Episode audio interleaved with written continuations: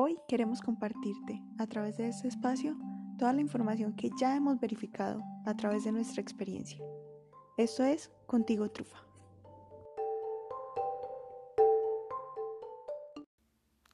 ¿Cómo hacemos para que los niños, los perros y los gatos se lleven bien? Pues encontrando puntos en común. ¿Y cuál es el punto en común de los tres? La comida. Definitivamente por la barriga es por donde uno puede conquistar a cualquier mamífero, a cualquier eh, humano, perro, gato, para tener confianza, para generar empatía, porque es una necesidad básica que debemos cubrir.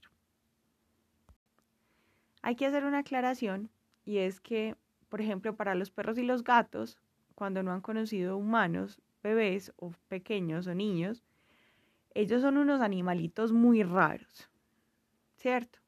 Porque mm, no son del tamaño de un humano normal, hablan duro o gritan, pues es decir, hacen sonidos diferentes a los que ellos ya conocen. Y además tienen fuerza y los cogen de la cola, los, eh, las orejas, los jalan, eh, les em, hacen cosas que de pronto a los animales no les gustan y eso crea una mala impresión o una mala primera impresión. Además, los humanos tenemos la cualidad, los adultos más bien, tenemos la cualidad de hacerle creer a los perros o a los gatos que los niños son como radioactivos o que son súper peligrosos para ellos. Porque es que cuando el niño se va a acercar al perro o el perro al niño, lo primero que decimos es no. Entonces para el perro eso no quiere decir como que, ay, es que yo como perro o yo como gato soy peligroso para ese niño, sino yo puedo ser atacado o puedo estar afectado por ese animalito raro, bicho que no entiendo qué es, que viene hacia mí. Teniendo ese asunto claro respecto a la percepción que pueden llegar a tener ellos, entonces vamos con el tema en común que hace que ellos se lleven bien, que es la comida. Entonces, eh, hay una cosa que es súper importante y es que la comida es un recurso, es una necesidad básica que tenemos que cubrir. Los perros y los gatos buscan desde su parte más primitiva cubrir todas las necesidades básicas. Entonces, si tienen cubierta comida, pues comida y agua, eh, dormida, mm, recreación y descanso, entonces ellos van a estar tranquilos, ¿cierto? ¿Qué es lo que pasa? Que los niños a veces eh, alteran esa estabilidad de esas necesidades básicas y por eso es que a los perros o a los gatos no les gustan los niños tampoco. Es muy importante tener presente que un niño menor de 7 años es un niño que está conociendo el mundo al igual que los perros y los gatos. Tener perros y gatos y niños de esa misma edad, pues en ese mismo tiempo, puede generar inconvenientes porque van a haber puntos en común, cosas que hacen igual. Por ejemplo, el niño está gateando, los perros pues caminan en cuatro patas. Eh, pero digamos, si el perro está aprendiendo a hacer pipí popó, eh, eh, puede dejar un pipí o un popo por ahí y los niños a veces pueden pasar accidentalmente por ahí si no lo han limpiado, si no se han dado cuenta. Y pues obviamente empieza a crear como desconfianza en los papás que eh, no saben qué hacer, no saben cómo actuar a veces frente a esas situaciones. Porque entonces regañan al perro porque se hizo pipí, pero no entienden que el perro también está aprendiendo. Ahora, si es un perro o un gato adulto, y digamos tiene un error en la eliminación, hace pipí o popó en la casa porque no lo sacaron a tiempo, porque no le pusieron atención, porque no le dan la misma, digamos, eh, el mismo espacio de recreación que antes, entonces también es comprender que eh, ellos necesitan adaptarse a esas nuevas alternativas que hay, a esas nuevas formas que eh, empiezan a tener las familias. Entonces, tenemos que hacer una, digamos, un equilibrio, porque ni tanto que queme al santo, ni tan poquito que no lo alumbre. No quiere decir que el perro o el gato sea más importante que el niño o el bebé, pero sí saber que ellos requieren una energía eh, digamos, gastar una energía o tener unas, unas actividades que teníamos antes con ellos, que en la medida que se perturben lo menos posible va a ser más positivo para el perro o el gato se, continuar con una buena relación con ese bichito raro que llegó. Como en esa etapa, el menor de 7 años todavía ellos no tienen tanta conciencia para comprender qué es lo que nosotros les pedimos, entonces la idea es acompañar siempre las interacciones. Mm, yo estoy convencida de que todas las accidentes que hay entre perros, gatos y niños se dan más que todo cuando no hay supervisión de adultos. Se dan porque los perros y gatos tienen una forma de percibir el mundo, de actuar de acuerdo a su comportamiento natural, em, que obviamente puede lastimar a los niños o puede ser difícil para los niños. Deben estar acompañados por adultos o supervisados para evitar problemas y malos entendidos después. Sobre todo cuando estamos enseñándole a comprar, entre comillas, al perro o al gato con comida. Yo les quiero contar que mi sobrino, cuando era bebé, em, tuvo un encuentro con mi gato, con Dado, y realmente fue un mal encuentro, o sea, hicimos mal todas las cosas, eh, eh, desde mi hermana, mi, pues todos los que estábamos ahí, incluso yo con el gato y el bebé, entonces mi gato escuchaba un video que me mandaban a mí de mi sobrino, porque realmente no tuvimos pues mucha interacción física con él, y mi gato se escondía. O sea, él no, para él era súper radioactivo, no lo quería ver, no le gustaba y se escondía. Entonces, em, nunca le pudimos comprar ni con galletas, o sea, así le pusiera las galletas que más le gustaban a Dado, él no iba si estaba mi sobrino. Entonces, con los gatos, los gatos son de muy, eh, pues hay que generarles una muy buena primera impresión para poder que funcione. No quiere decir que no se pueda cambiar, pero se hace más complicado, es un poquito más difícil. Em, entonces hay que hacer lo posible.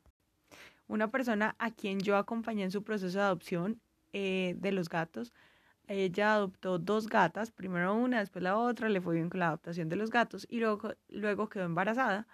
Y cuando llegó a la bebé, ella fue súper tesa, fue súper inteligente, pues, o sea, de esas cosas que no nos llamó a nosotros, no nos consultó, pero estuvo buscando, averiguando, no se quedó pues así como manicruzada, sino que cuando llegó la bebé, eh, bueno, pues obviamente dejó las gatas interactuar con todos los, ah, los objetos de la bebé y todo eso.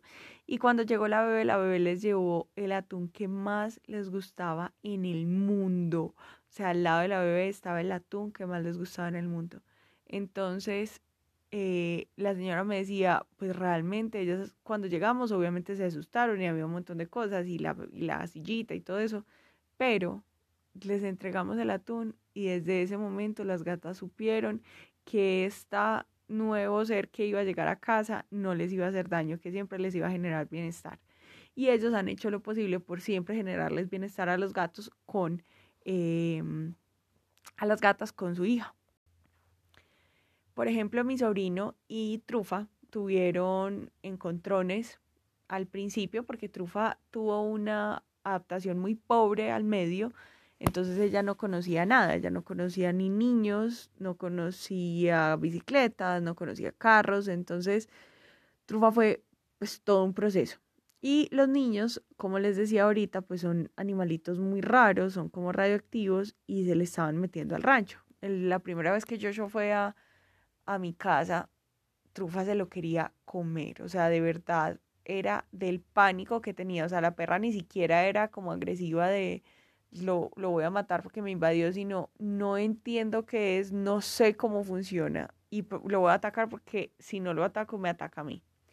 Entonces fue un proceso porque tuvimos varios encontrones, fue muy difícil desde el punto de vista energético con mi hermana, con el papá de Joshua, con mis, mis papás incluso, porque decían como que, pero ¿cómo vamos a permitir que la perra le haga algo? Ellos siempre estuvieron supervisados, nunca los dejamos solos, jamás, jamás, siempre subimos juntos em, con Trufa, con Joshua y con, y con otras personas, pero siempre estuvimos ahí verificando qué era lo que pasaba. Y en un proceso de recuperación que yo tuve, mmm, mi sobrino iba mucho, empezó a ir mucho a mi casa. Entonces, pues obviamente yo me estresé al principio. Yo decía, joder madre, ¿qué vamos a hacer? Yo no estoy en la capacidad física para poder, eh, digamos, tomar alguna acción. Entonces yo era muy fuerte con trufa. Eh, pero, pero era fuerte desde la voz, pues ni siquiera podía físicamente hacerlo porque estaba en un proceso de recuperación precisamente. Eh, pero pasó algo mágico, algo que yo no sé cómo, pues yo creo que fue intuición, será. Y es que mmm, mi mamá le servía el almuerzo a mi sobrino y mi sobrino se sentaba y eh, cuando se sentaba le empezaba a tirar cosas a trufa al suelo, pues le tiraba comida. Y se empezó a ganar a trufa a punta de comida. Entonces cada vez que llegaba, que él llegaba a almorzar, Trufa se desesperaba y se iba. Y yo, y yo pero ¿qué pasa? Claro, hasta que nos dimos cuenta que lo que pasaba era que él le tiraba comida a Trufa. Entonces ella decía como que, ay, llegó la comida gratis. Eso hizo que se mejorara mucho la relación, al menos él entraba, él llegaba y ya Trufa no le gruñía, ya Trufa no se asustaba, ya Trufa eh, no iba a ponerme a mí la queja de que había llegado el bicho radioactivo, sino que era como que, ay, llegó la comida gratis. Trufa no se ha dejado tocar en realidad mucho, pues eh, mi sobrino estaba muy peque, era casi de la estatura de ellos, pues, o un poquito más altico, pues, pero era muy parecido a ellos. Si ellos se paraban en dos patas, eran más grandes que él. Entonces, mm, eso hacía que no fuera tan fácil llegar a que ellos, pues, se permitiera que los tocaran y todo eso. Pero fuimos haciéndolo, fue siendo un proceso y mmm, realmente pues ya es exceso de amor. Trufa es demasiado lambiscona, amorosa, besuqueadora. Entonces, eh, Trufa al que llega y le cae bien, le, se lo come a besos básicamente.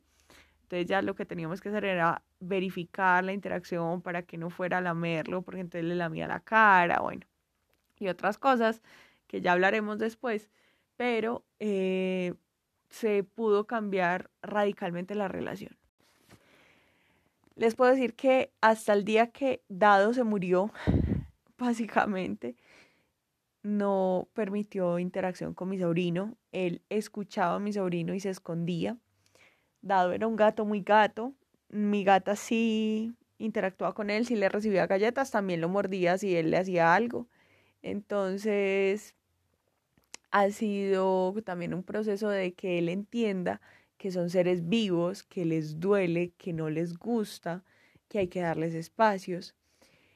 Em, porque a veces les pedimos como mucho a los animales y de pronto no les pedimos a los niños porque decimos que son niños, pero desde pequeños hay que enseñarles a los niños hablarles y decirles que ellos son seres que sienten eh, y que hay que tratarlos de una manera, digamos, tranquila.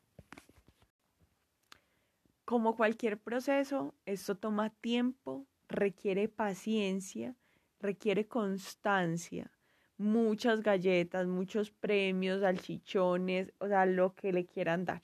También requiere muchísimos premios, pero yo creo que vale el esfuerzo, vale el tiempo que uno invierte, vale mm, todo, vale todo esas, valen todas esas cosas porque vas a construir una relación eh, de respeto, y, la relación de respeto va desde ti hacia tu perro, hacia tu gato, hacia tu hijo y con quienes se va a rodear.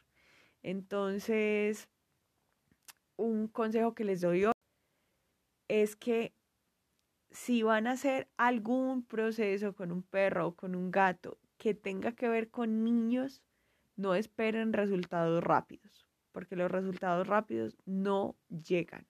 Es bueno, a veces, pero es muy raro generalmente requieren que estés ahí, requieren que te pongas la camiseta en realidad, porque al final el entrenamiento no es un asunto de un entrenador que tú mandas a, no.